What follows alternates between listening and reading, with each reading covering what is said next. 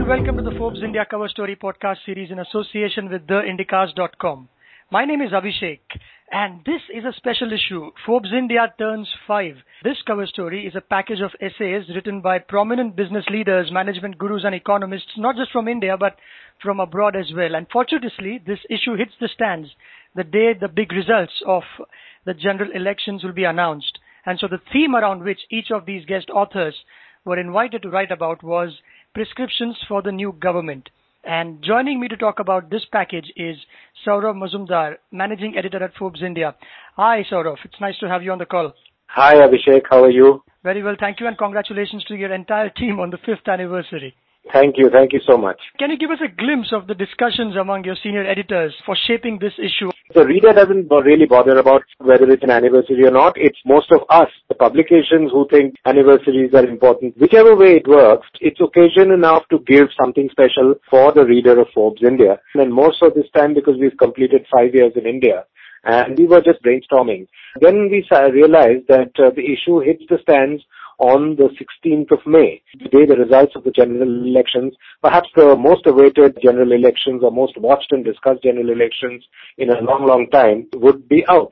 Everybody sort of agreed immediately that, you know, it would have to be centered around some kind of an agenda setting for the next government. We thought it was good to get the top business leaders to come together and set out their agenda for the next government. And that's how this whole idea came to being. And it was not easy because getting a lineup like the one we have got required uh, some degree of coordination and follow-ups.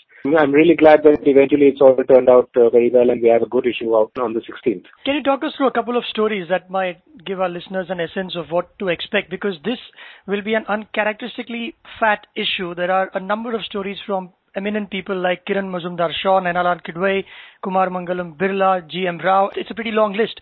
So what can the listener expect when he picks up this issue?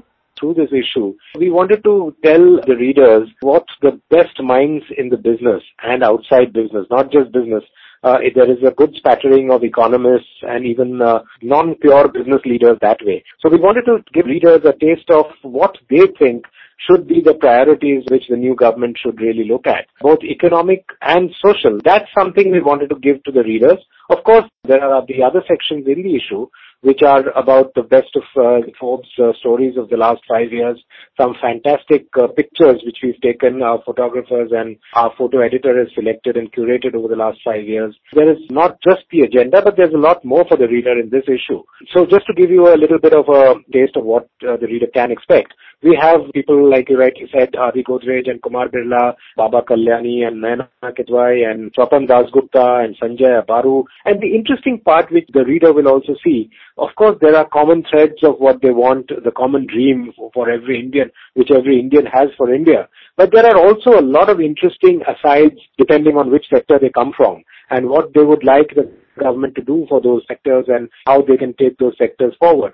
So I would think a reader will get a very interesting mix of not just the broad overarching agenda, but also the interesting sectoral agendas through these articles. Right. And how did you sort of manage to ensure that the topic itself is prescriptions for the new government, which is a very opinionated subject? How do you ensure that they do not overlap? That's a very good question, and that was exactly the challenge. There will be obvious agendas which any government or any citizen of India will expect the new government to do, like reduce inflation, like, you know, ensure better equality, what is interesting through these articles is the ideation which comes in from each of these important people, how they want to get there. So that is where the variety comes. So there is a broad common overarching agenda and sectoral sub-agendas, but also very different ways in which they want the agendas to be achieved. So that's a very interesting aspect of this issue, I would say. Let's take one of those threads then. You mentioned Mr. Baba Kalyani of Bharat Forge uh, a while back and gives an example of how it takes months and months of clearances to start a normal warehouse or a plant in India, whereas it took him just 45 days in East Germany. Now, right. do you think with a new government coming in, and let me speculate that it will not be Congress for a moment because the results are still mm-hmm. not out. Do you think things will get better? Because surely they can't get any downhill, right? We are currently at 134 on the World Bank Index of ease of doing business, for instance. That's right. Uh, Abhishek, I will of course not get into who will be forming the government because no matter how much uh, journalists think they know, uh, I don't want to have end up with egg on my face after 16th. I can get away with but it. one thing I'm, I can. I'm the common I can get away with it. no, you're the guy asking the question, so you you have every right to ask the question. So, but the point I'm saying making is that whatever result the ballot boxes throw up, uh, or in this case the EVM um, EV machines throw up, it's definitely clear the average Indian is definitely yearning for change. That is one thing I've noticed even in my interactions with every segment of people. Now, one more thing I would definitely like to underscore in my several interactions with industrial leaders and top uh, businessmen, I, I'm also noticing the same eagerness for change.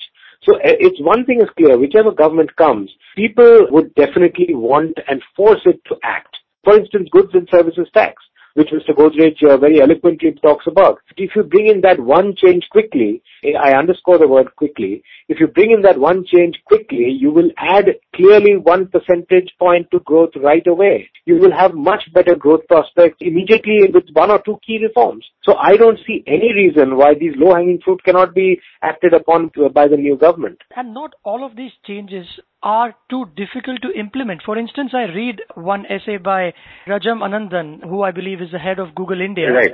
And he, he says something interesting. He says that we can never have a Facebook or a WhatsApp from India because our IT law under the current act he says, and I quote, that internet intermediaries are liable for content posted. So if a drunkard posts something on Facebook about the Indian government, Facebook is liable to get sued. Just a stroke of pen in the IT amendment in the law can make a whole big difference, and he is being quite reasonable. Absolutely, absolutely. Just loosening up some of these controls, loosening up some of these weird legal and legislative frameworks, like the laws around land acquisition, which have become very, very unreasonable for industry. You might have arguments on both sides, but you need to really take a relook at some of these things and make them happen. You know, it's not a rocket science which uh, everybody's waiting for. It's just right there for the picking. You know, inaction has led to it being delayed inordinately. So I, I don't really see a new government having to really strain and stretch to figure out what needs to be done. It's right there. The writing is on the wall. I don't see why people are not reading it. It's an interesting time for India, isn't it? In the 1990s, we had reserves which could take us through another week. And and then in 2000s we reaped the benefits of uh, liberalization then the 8% growth. And now we are we are talking about a problem of plenty. But of course things are looking far far better than they were those days. But even so india was on the threshold if i may add. I've been a journalist long enough to know this. And all of us journalists have followed this. India was at the threshold of greatness on the global scale in terms of the economy. And we have just botched up that chance very, very badly over the last 10 years. Not so much 10 years as perhaps the last 5 years, I would say, or even more the last 2 or 3 years, even worse. I sense that even you are pushing for a little bit of a change here, sort of. As I said, everybody, everybody uh, who's right thinking in terms of his understanding of economics and what needs to be done will be pushing for change. And I, by change, I do not mean necessarily a change on the political color of government. I mean change in the way we do things, in the way governance is addressed, and in the way governance is carried out in India. I think that really needs to change, and I don't think there is any debate on that.